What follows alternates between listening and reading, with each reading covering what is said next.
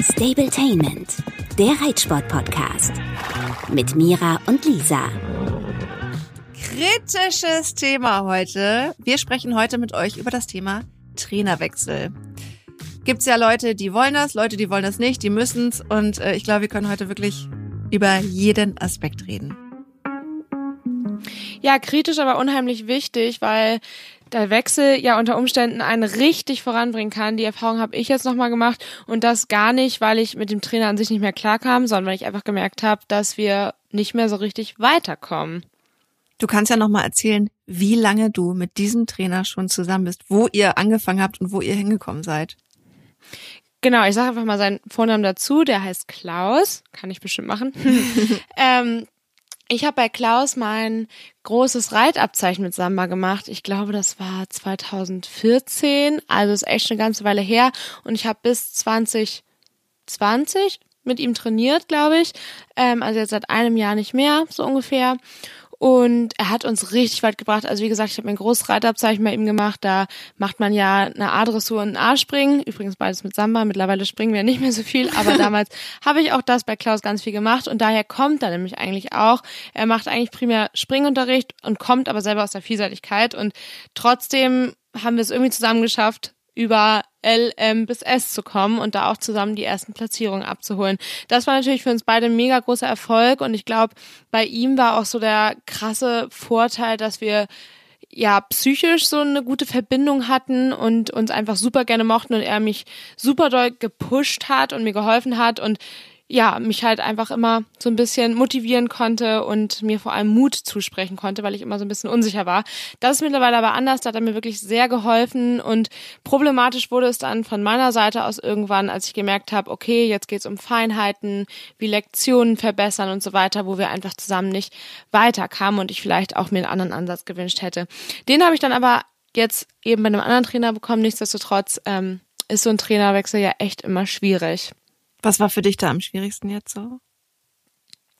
Ja, eben gerade, weil wir halt irgendwie auch so eine persönliche Beziehung hatten ähm, und ohne mich da jetzt zu weit aus dem Fenster zu lehnen, sind Trainer da ja irgendwo doch immer ein bisschen eigen und haben da so ein bisschen stolz und sagen häufig immer, ja, ja, reit ruhig mal bei jemandem anders, aber meinen tun sie es ja meistens nicht so und finden es irgendwie immer blöd oder es hat so einen negativen Beigeschmack, wenn man woanders reitet. Wobei das von uns Reitern ja überhaupt nicht böse gemeint ist, sondern ich zum Beispiel reite aktuell sogar zum Teil bei drei verschiedenen Trainern ähm, und die bestätigen sich alle in dem Gesamtpaket, aber haben alle so ein ganz bisschen unterschiedliche Ansätze und manchmal sagt sogar der eine das gleiche wie der andere, aber irgendwie anders und dann kommt es ja. besser bei mir an. Das und solche genau Nuancen.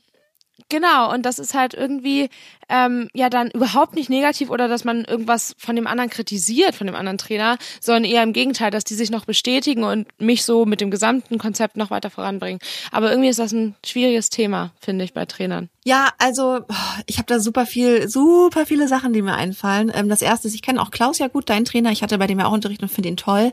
Und ich fand aber ja auch, dass gerade bei euch, das war ja sehr special und der mag dich ja auch persönlich richtig gerne. Ich glaube, den hat das wie so ein Papa stolz gemacht, dass er sein sein Girl da ganz früh abgeholt hat und dich und dieses eigentlich ja durchschnittliche Pferd, muss man so sagen, auf den ersten Blick ja, zumindest, voll. so weit gebracht hat. Und da ähm, spielt bestimmt auch so ein bisschen Trennungsschmerz eine Rolle. Wie ist denn euer Kontakt oder wie war eure Kommunikation dann, was diese Trennung angeht? Und ist es überhaupt eine hundertprozentige Trennung? Ja, ich musste gerade ehrlicherweise ein bisschen schmunzeln, als du meintest, äh, wie so ein Papa, weil ähm, ich habe nicht immer so ein gutes Verhältnis zu meinen Eltern gehabt und Klaus hat mich da total abgeholt und da eben auch persönlich tatsächlich mitgenommen und auch in der Hinsicht ein bisschen unterstützt. Und dementsprechend habe ich mir früher manchmal gewünscht, dass er vielleicht mein Papa wäre. Oh. Ähm, ja, ich glaube, ich habe das mal geträumt oder so. naja, auf jeden Fall ähm, passt das gerade ganz gut rein und dementsprechend gut war halt auch unsere Bindung. Ich habe ihn zum Teil sogar manchmal angerufen, wenn ich irgendwelche persönlichen anderen Probleme hatte, nicht nur mit dem Pferd. Ähm, oh. Ja, und tatsächlich gab es da jetzt leider einen kleinen Cut. Also wir sind nicht irgendwie so komplett auf Mute gestellt oder so. Wir haben uns zum Geburtstag gegenseitig gratuliert, Ende letzten Jahres ähm, und auch, glaube ich, ein, zwei Mal Worte gewechselt, weil der Hund eingeschläfert wurde und ich dann mal nachgefragt hatte. Aber das war es dann halt irgendwie. Und ich hätte mir gewünscht, dass wir uns trotzdem noch ab und zu mal updaten und man einfach ein bisschen in Kontakt ist. Und klar könnte das auch von meiner Seite aus gehen. Aber irgendwie habe ich da so ein bisschen den Anschluss verpasst, worüber ich eigentlich total traurig bin. Oh man, das klingt fast wie so eine, wie so eine Trennung, wie so eine Beziehung, die vor, vorbeigeht. Was echt voll schade bei euch wäre, weil ihr ja wirklich auf einer ganz anderen Ebene seid und ähm, das ja eigentlich sozusagen mit euch noch weitertragen könntet. Und ich glaube auch, selbst wenn er dir jetzt aktuell dich nicht weiterbringt im Training und in den Turnierdingen, die du jetzt machst mittlerweile, ähm, wäre trotzdem, weil er ja so ein Mentalcoach für dich auch war, glaube ich, weiterhin irgendwie ein guter Partner an deiner Seite. Also bei mir ist es so, ich weiß aber auch, dass ich da ganz niedrigschwellig bin, dass ich ähm, gerne noch mal Leuten hinterher sage, was mir, wie dankbar ich dem bin, ne? Oder was mir besonders gut gefallen hat. Vielleicht wäre das noch mal ein, ein cooler Move, dass du vielleicht ihm schreibst oder ihn anrufst und sagst, hey, ich weiß irgendwie, das ist jetzt zwischen uns vorbei und es gab ja auch kein richtiges Gespräch, wenn ich das jetzt richtig verstanden habe. Aber ich wollte dir einfach mal sagen, ohne dich wäre ich da nicht, weil es ist ja so. Ich glaube, ohne Klaus wärst du wahrscheinlich so wie ich, bei dem gelandet, dann beim nächsten gelandet und irgendwie hätte es nie vielleicht die Initialzündung gegeben. Ja, das ist ziemlich ähnlich. Genau, das habe ich tatsächlich gemacht. Das war, ähm, glaube ich, im November oder Dezember letzten Jahres, ja doch, ich glaube im November, also fast ein Jahr her, dass ich genau das nochmal gemacht habe, weil irgendwie war dann so ein bisschen Pause nach Turnier mit Training und so weiter. Und dann habe ich halt mir überlegt, dass das, glaube ich, einfach aktuell nicht so gut passt. Und dann hatten wir nochmal geschrieben ähm, und das war auch total nett, aber wie du sagst, ohne dass ein direktes Gespräch stattgefunden hat, war halt von beiden Seiten aus eigentlich klar, dass es gerade ja, was den Reitunterricht anbelangt, nicht passt. Aber ich habe da so ein bisschen die Initiative ergriffen und es kam nicht so viel zurück. Wahrscheinlich, weil das eben auch so ein bisschen kritisches Thema ist und schade ist, dass ich nicht offen damit umgegangen bin. Aber ja, vielleicht sollte ich das tatsächlich nochmal tun und ihn auch einfach ein bisschen updaten und ihm sagen, dass ich da immer noch dran denke. Und klar, habe ich ihm gesagt, ja. dass wir das ihm zu verdanken haben. Aber ist natürlich trotzdem schade. Mal sehen, ob wir das wieder hinkriegen. Ja, also vor allem, wenn es dir wichtig ist, weil er dir als Mensch ja auch viel bedeutet hat und das geht ja nicht so ganz weg, äh, weil es ja eben dann doch eine normale Beziehung Reitlehrer, Reitschülerin mit äh, Freundschaftsanteilen und vielleicht sogar Papa-Tochter-Anteilen war irgendwie, zumindest auf der You-Wish-Ebene. Ähm, vielleicht wäre das für euch beide nochmal schön. Also ich denke mal, man vergibt sich nichts. Also und wenn, also ja, so, so wie ich ihn kenne, der ist ja ein total cooler Typ, der glaube ich, ich glaube, dem, dem das gut gefallen würde. Aber irgendwie kann, könnte ich es auch verstehen, wenn das von dir aus nochmal kommen könnte und sollte. Also sollte sowieso nicht. Also wenn du dich danach fühlst, natürlich nur, aber das hörte sich jetzt so an. Ja, aber wäre auf jeden Fall eine Option und ich nehme es mir schon lange vor, aber ich denke mir immer, desto länger man es aufschiebt, desto komischer wird's irgendwie, ja. aber vielleicht auch nicht. Und ähm, vielleicht mache ich das nochmal, zumal ich mir super gut vorstellen könnte, mit meinem Kleinen, wenn der dann irgendwann mal soweit ist, da mit ihm anzufangen, weil das kann dann nämlich Voll. auch sehr, sehr, sehr gut. Ja, aber das dauert ja noch ein bisschen. Aber ja, aber vielleicht echt vielleicht genau, dass diese Beziehung jetzt keinen Knacks wegkriegt, sondern dass man echt sagt, ja, dass man es nochmal die Dankbarkeit ausdrückt und vielleicht auch wirklich in Aussicht stellt, mehr oder weniger. So, ey, übrigens das nächste Projekt, wenn ich da die Chance hätte, wieder mit dir das zu starten, wäre das irgendwie das Schönste. Also ich kenne nicht alle deine Trainerinnen, aber ich kenne eine, die ich ja auch total gerne mag.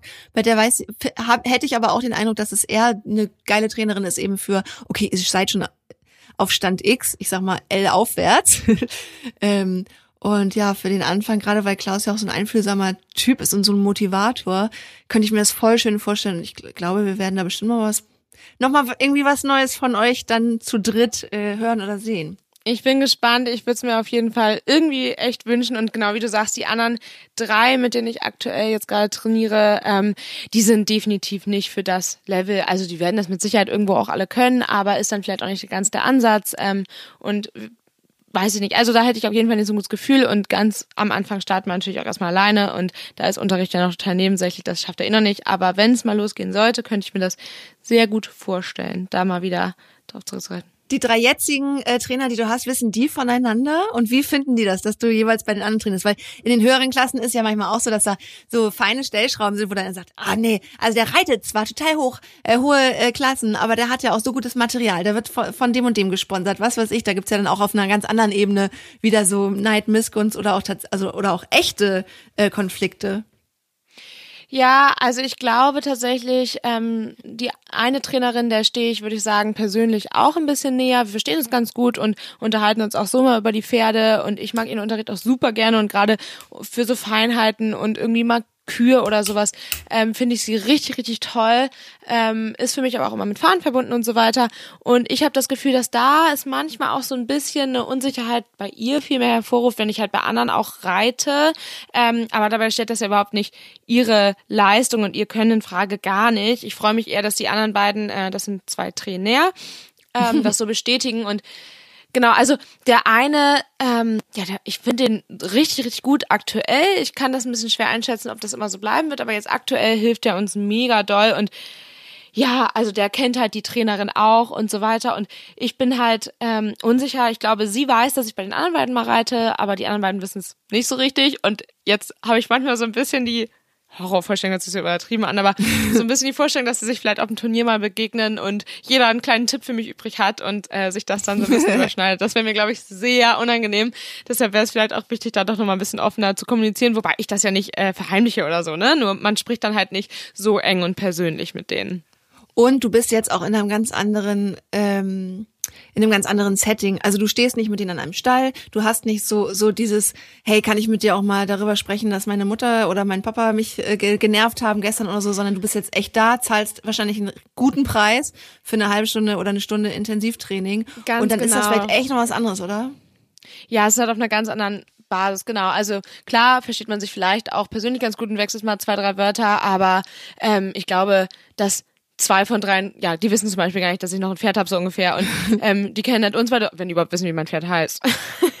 aber Ja, so krass. nein, ja, genau, aber das bin ich auch ganz happy drüber, dass das gerade äh, nicht auf so einer emotionalen, persönlichen Basis ist, sondern halt einfach professionell auf ja etwas lernen wollen ist. Und das finde ich ganz gut. Den Abstand würde ich auch ganz gerne bewahren. Ähm, genau. Also ich bin da eigentlich gerade ganz happy. Das finde ich voll spannend, weil ich glaube, das ändert sich so ein bisschen auch mit der Leistungsklasse oder mit überhaupt, ne? Also weil bei, weil bei mir, ich kann auch mal erzählen, ich habe das halt ganz anders. Ich musste mich irgendwann ganz dringend trennen und es hat ehrlich gesagt Jahrzehnte gedauert. Ich bin relativ früh schon mit elf an so ein Reiterehepaar geraten, die so es geschafft haben, immer so einen Mob um sich zu bilden. Also die hatten immer so eine Gang und das war aber eine, eine Gang aus gut zahlender Kundschaft, also Eltern, die gar keine Ahnung von Pferden haben, mit ihren also Arzttöchtern oder so, die alle ähm, zahlkräftig waren und gut das Pferd, das dann auch möglichst immer jung sein sollte, ne, auf, auf Raten dieses Ehepaars, äh, roh gekauft haben, dann wurde das dann in Vollberitt ausgebildet, in Anführungsstrichen. Und die Kids, äh, also wir waren im Schnitt so, also ich war elf, als ich bei denen angefangen habe und die anderen waren so 14, 15 durften dann mitreiten, aber haben auch absolut keine Verantwortung übertragen bekommen. Also wir hatten da, wir waren so ein paar Teenies, die alle junge Pferde bekommen haben, die sie nicht alleine machen konnten. Das wurde auch dann tatsächlich so etabliert, ne? Also, dass man abhängig war und zwar zu 100 Prozent. Du konntest nicht alleine in den Stall fahren das Pferd selbst aus der Box holen war schon so, hm, naja, nee und schon gar nicht mit anderen. Also an Unterricht oder Tipps von anderen wäre Todesstrafe gewesen. Du wurdest da auch tatsächlich, wenn du nicht mehr im Vollberitt warst, sondern nur so Unterricht hattest bei denen äh, und das dann gemischt hättest, also mit anderen Leuten was gemacht hättest, also Trainerwechsel oder T Trainer dazuholen, ähm, wärst du so quasi wie bei den Zeugen Jehovas ähm, ausgeschlossen worden. Also darauf tat, stand Todesstrafe. Wahnsinn, wie war das denn äh, generell mit irgendwie mal Freunde mitbringen oder weiß ich nicht, also wenn du mal einen Tag ausreiten gehen wolltest? Gab's das da überhaupt? Ja, also das wurde dann auch schon geguckt, welche Freunde und also es war, ich glaube, das, worauf die in Wirklichkeit geachtet haben, waren, dass wir uns nicht beeinflussen lassen konnten. Also meine Freundinnen, die hatten einen anderen Reitlehrer, der hieß Tassilo und dann wurde der also so schlecht gemacht. Also wir waren ja nur ein ganz kleiner Trupp um dieses Ehepaar und die anderen sind halt irgendwie so 50 Leute aus dem Stall sonst bei dem geritten und es Ach, wurde das war aber alles in einem Stall. Ja, alles in einem Stall. In Kiel noch, drei Kronen. Und es wurde dann immer suggeriert, dass ähm, sozusagen alle, die es anders machen, sprich nicht bei den beiden sind, den Pferden wehtun, das würde die quälen, das ist so eine falsche Reitweise. Dann wurde auch so das einfachste, aller einfachsten Bilder immer genommen, zum Beispiel, wenn die Nase mal hinter der Senkrechten war, ähm, dann ist das Pferd, äh, steht es unter massiven Schmerzen. Und ich meine, das ist immer so das Einfachste, was man sehen kann, ohne aber das große Ganze zu sehen. Wir haben unsere Pferde dann infolgedessen ständig immer nur vorwärts, abwärts auf der, also auf der Vorhand latschen lassen, bis die 13 waren und dann alle Arthrose hatten oder so. Ähm, und was noch dazu kommt, dass dieser Mann von den beiden, also er, wahnsinnig brutal mit seinen eigenen Pferden umgegangen ist. Und das war ein schrecklicher Zwiespalt, weil die haben es geschafft, uns so zu manipulieren und so einzulullen, dass wir dachten, nur die wissen, wie es wirklich geht. Das sind die, die, also es war so, so ein richtigen, zwei richtig krassen Narzissten. Nur die wissen, wie es geht, nur die haben das wahre Reiten erkannt. Das war auch dann immer schon so ein bisschen so ein Mysterium. Und ähm, aber was die selber gemacht haben, was mit dem bloßen Auge ganz klar falsch war, das hat man gar nicht so richtig an sich rankommen lassen. Also man hat das dann so irgendwie, man hat dann weggeguckt oder so, obwohl der auch auf dem Pferd gesessen hat und ver verkloppt hat richtig. Das siehst du heute, finde ich, fast gar nicht mehr, oder ich sehe es halt hier nicht mehr. Im Rheinland äh, gibt's sowas nicht. Na, doch, gibt's wahrscheinlich auch, da wo ich stehe jetzt gerade nicht. Aber ähm, das war richtig schlimm und ich habe so lange gebraucht, davon wegzukommen. Das ging so weit, dass ähm, ich mit denen auch dann irgendwie Stress gekriegt habe, weil ich hatte als Teenie irgendwann nicht mehr so Lust zu reiten, weil er mir ein bisschen komisch wurde. Also das ging dann so in Richtung, das Wort kannte ich damals noch nicht, aber sexualisierte Gewalt auf jeden Fall, denn das geht ja schon da los mit einem an den Arsch fassen oder äh, hättest du nicht Lust mal nach der nach dem Reiten noch äh, mit mir einen Wein zu trinken? Und dann schauen wir mal bis hin zu äh, ich dachte du hättest da auch Bock drauf und ähm, verrat mich bloß nicht bei deiner Mutter sonst äh, komme ich ins Gefängnis. Und by the way das Pferd soll ja verkauft werden. Ich hätte noch eine Idee wie du es behalten kannst. Ich oh finde dieses Gott, ganze Thema, ja. mh, das Thema sexualisierte Gewalt im Reitsport, ich würde das gerne mit dir besprechen, nochmal gesondert, weil da gibt es ganz viel zu, zu sagen, weil super viele Mädchen und Jungs auch heute noch betroffen sind und auch Erwachsene. Aber das war so der Auslöser dafür, dass ich damals nicht mehr in den Stall wollte und mich nicht getraut habe, mich meiner Mutter anzuvertrauen, woraufhin sie letzten Endes mein Pferd verkauft hat, weil ich nicht mehr in den Stall wollte, zu diesem Arschloch. Und ähm, das war so traumatisierend und trotzdem, weißt du, was passiert ist? Ich habe dann zwei Jahre lang kein Pferd geritten, bin, bin nicht in Stall gegangen irgendwo und habe dann ja Clini kennengelernt. Mein jetziges Pferd, also mit 18, rief mich eine Bekannte an und meinte, hier, da soll einer in die Wurst, willst du den mal mit einreiten? So, und selbst mit diesem Pferd, als ich so nach einem halben Jahr gemerkt habe, boah, Pferd einreiten ganz schön schwierig und so, wusste ich nicht, an wen ich mich wenden soll, bin ich wieder zu denen. Und das war dann auch so ein Moment, wo meine Mutter mir, hatte ich den Eindruck, rückwirkend nicht mehr geglaubt hat, was da früher abgegangen ist, weil ich bin ja wieder zu denen. So, das ist auf so vielen Ebenen so falsch und so schlimm gewesen. Und ich habe es lange dann noch ausgehalten. Ich glaube, also schon so ein paar Jahre, bis ich irgendwann gemerkt habe, hey, keiner kommt hier weiter. All die Schüler sind auf E-Niveau und zwar Grotten-E-Niveau. Ähm, die Pferde laufen alle so nicht gesund. Mein Pferd hat ja auch von Haus aus was am Rücken. Der hat ja mal als Fohlen eine Verletzung. Das, was sichtbar ist, ist das blinde Auge, aber der hat Dornfortsätze gebrochen. Und diese Reitweise, diese vermeintlich pferdeschonende Reitweise, war halt nicht gut für den, ne? Wenn der nicht anständig mit Zug über den Rücken läuft, sondern so langsam vor sich hin auf der Vorhand latscht. Naja, Lirum Larum, es, ich könnte diese Geschichte ewig ausführen. Auf jeden Fall war es für mich ganz, ganz, ganz schwer, mich von diesen super manipulativen Leuten zu trennen und ich habe im Nachhinein auch mitbekommen, dass der das, also diese Sache mit den Mädels, ne, dass er es mit vielen gemacht hat. Viele haben aufgehört zu reiten. Ähm, seine Frau, ich muss jetzt ein bisschen aufpassen, aber die hat auch drunter gelitten, weil die hat es auch gecheckt. Also die sieht ein bisschen fertig aus jetzt. Die, sie ist selber früher also erfolgreich geritten, die hat mal das Bundeschampionat gewonnen, Vielseitigkeit. Und ähm, er hat sie klein gehalten, er, sie haben uns alle klein gehalten. Das war richtig, richtig schrecklich. Und ich habe es jetzt erst so richtig, seitdem ich im Rheinland bin, seit drei Jahren. Ich bin jetzt 35 Jahre alt. Also ich habe Clini seit 16 Jahren, 5, 6, 7, ja, 17, 16, oh Gott. Ja, seit über 16 Jahren. Kann sein, dass ich mich übrigens hier irgendwo mal in einem Jahr vertue, also nicht so genau nachrechnen. Der ist 2002 geboren und genau, ich bin jetzt 35 dass ich jetzt erst merke, hey, ich bin wirklich frei, wenn ich gucke, was ist jetzt in dem Moment das Richtige für mich und mein Pferd. Und ich bin super froh, dass ich gerade noch mal, seitdem ich hier stehe, in Köln oder in Langenfeld besser gesagt, seit 2018, endlich mal unabhängigen, guten Reitunterricht habe, wo ich auch zwischendurch wechseln kann. Das ist ja hier so ein Konglomerat aus mehreren Reitlehrern. Also die sind alle angestellt bei der Landesreit- und Fahrschule und haben alle total unterschiedliches Profil. Und da ist es natürlich in Ordnung, dass ich zwischendrin wechsle ähm, weil die natürlich alle da angestellt sind. Aber ähm, merke jetzt erst, dass ich einfach nur noch darauf hören will, was mir gut tut und was vor allem den vor allem dem Pferd gut tut. Und ich hatte jetzt neulich auch noch mal bei einer anderen Reitunterricht, ja, das kommt jetzt nicht so mega gut an, da merke ich das dann auch so Befindlichkeiten, aber dieser psychische Druck von wegen, wenn du auch nur äh, jemanden freundlicher grüßt, der nicht zu uns gehört, dann bist du hier ausgesondert ähm, das würde ich mir nicht mehr bieten lassen. Aber ich war echt jung. Ich war, erst war ich ein Kind, dann war ich ein Teenie und dann war ich eine echt junge Erwachsene und ich war immer beeinflussbar und immer abhängig und unsicher und ich war auch alleine. Ich hatte auch keine Eltern, die wirklich so hinter mir gestanden haben, ähm, dass ich die hätte nach Rat fragen können. Tja, haben wir beide ordentlich was zu erzählen zu dem Thema, würde ich sagen. Und ich hoffe, dass vielleicht von deiner Geschichte aus auch viele was mitnehmen können und mal hinterfragen, was da überhaupt so passiert. Und ich glaube so generell, was den Trainerwechsel anbelangt, ähm, ist vielleicht ein ganz wichtiges Indiz, dass wenn man merkt, man kommt halt über eine längere Zeit von mehreren Monaten einfach nicht weiter und ja. ist auch eigentlich manchmal ein bisschen skeptisch über Herangehensweisen oder so und hat vielleicht sogar eine andere, bessere Idee im Kopf selber, dann wäre es vielleicht mal eine Idee, woanders zu reiten und ja ansonsten ist es auch absolut nicht falsch, zumindest meiner Meinung nach, ähm, zumindest manchmal noch einen zweiten Trainer dabei zu haben oder halt ja. Lehrgänge zu reiten oder so. Also im Gegenteil, ich finde das total gut und das bringt dann auch voran. Und ich kenne ehrlicherweise auch heutzutage niemanden mehr in meinem Freundeskreis, der ausschließlich bei einem einzigen Trainer reitet. Und das finde ich auch gut so und auch völlig in Ordnung so. Und ich würde ja. mir da ein bisschen wünschen, dass die Trainer da weiß ich nicht, sich nicht immer so ein bisschen in die Enge gedrückt fühlen oder irgendwie sich schlechter fühlen, nur weil man auch mal woanders reitet, weil in der Regel, wenn man dann trotzdem bleibt, dann heißt das ja was. Also ja. ich finde halt, wie gesagt, zum Beispiel, dass bei mir die zwei beziehungsweise Dreier-Kombination mega gut passt und ähm, ich von allen was mitnehmen kann und die sich halt alle roundabout bestätigen und ergänzen. Ja, das ist gut, wenn nicht irgendwas total Gegensätzliches da passiert, ne, wo man denkt, okay, es funktioniert beides, aber es ist so unterschiedlich. Irgendwas, also ich musste, müsste mich jetzt entscheiden, weil wenn es ergänzend ist, ist es halt mega.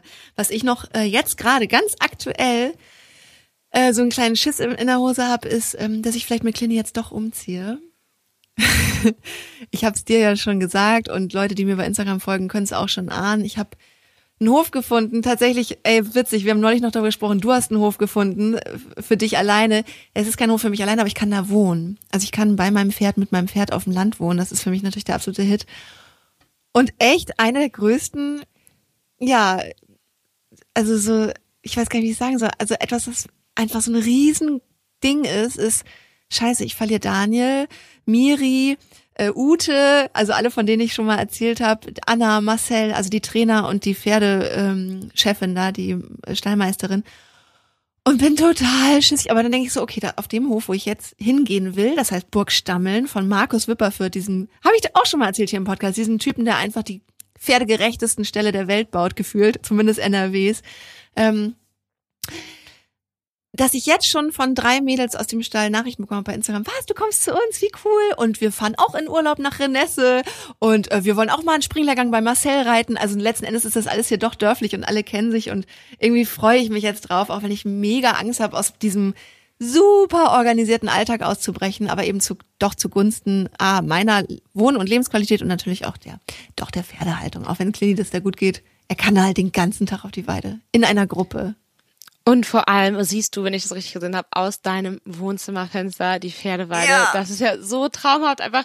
Und das ist natürlich auch jetzt mal nebenbei eingeworfen eine richtig coole Story, die wir auf jeden Fall noch weiter ausführen müssen. Und ich glaube übrigens, ja. dass deine Bedenken total normal sind und das wird sich alles geben. Irgendwo habe ich das natürlich auch, weil wenn wir jetzt dann demnächst auch den Stall wechseln, dann haben wir zwar viele Möglichkeiten zum Unterricht zu fahren. Nichtsdestotrotz ist man ja irgendwo immer in der Abhängigkeit von den Stallbesitzern, wie wir das finden, wenn da Fremdreiter auf die Anlage kommen zum Unterricht, aber ich habe mir halt gedacht, das habe ich auch schon ein paar Mal hier im Podcast gesagt, und das gilt ja genauso für dich, dass man definitiv die Haltung der Pferde und in deinem Fall ja auch das eigene Wohlbefinden über die Trainingssituation stellen sollte. Du allemal, weil ja, ihr seid jetzt nochmal voll im Game, aber die Frage ist, wie lange, das muss man einfach realistisch so sehen.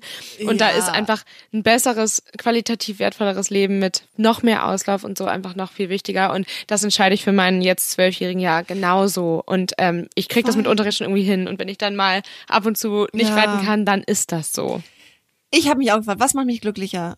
Ein glückliches Leben für mein Pferd oder ein 80% glückliches Leben für mein Pferd und geiler Unterricht? Nee, dann mache ich lieber ein bisschen weniger geilen Unterricht. Wer weiß, übrigens, wir haben da übrigens auch einen Trainer auf der Anlage, der selber Grand Prix reitet. Just saying. Also schlecht ist das jetzt nicht. Ganz im Gegenteil. Ich glaube, das ist auch ein total guter Typ. Also lerne ich jetzt noch kennen. Ähm, aber ich habe eben auch gedacht, okay, er ist 20, es wäre nur fair, jetzt solange er so gut im Saft ist, ähm, ihn in eine Gruppe einzugliedern, dass er wieder lernt, sozusagen Tag und Nacht auch mal draußen zu sein. Er kommt in einen Offenstall mit sieben anderen Wallachen und einer äh, Sommer- und Winterweide und dass ich das, ihm das nicht erst sozusagen serviere, wenn er eigentlich schon nur noch auf drei Beinen laufen kann, so ungefähr. Aber das werden wir euch auf jeden Fall in den nächsten Folgen erzählen. Ich bin ultra aufgeregt und da werden wir dann auch nochmal auf diese Problematik äh, eingehen mit Trainern in dem Sinne ähm, Ausnutzung von Schutzbefohlenen und so weiter, weil es echt ein krasses und sehr, sehr, sehr wichtiges und leider immer noch großes Thema. Wir hoffen, ihr konntet was mitnehmen. Wenn ihr Fragen habt oder wenn ihr ein bisschen Mut braucht, schreibt uns gerne bei Instagram. Und wir freuen uns natürlich ultra, wenn ihr uns richtig gut bewertet. Also mit richtig gut meine ich natürlich fünf Sterne bei Apple. Wollte gerade sagen, fünf Sterne bei Apple und nicht nur, wenn ihr Mut braucht, sondern vielleicht habt ihr auch ein bisschen was für Lisa davon übrig, äh, bezüglich ihres Stallwechsels. Und ich glaube nämlich zum Beispiel, ja. dass dein Pferd sich richtig freuen wird und dir richtig dankbar sein wird. Das glaube ich auch. Wir halten euch auf jeden Fall up to date und wir freuen uns, wenn ihr auch nächstes Mal wieder einschaltet. Tschüss. Genau. Bis zum nächsten Mal. Ciao. Stabletainment, der Reitsport-Podcast mit Mira und Lisa.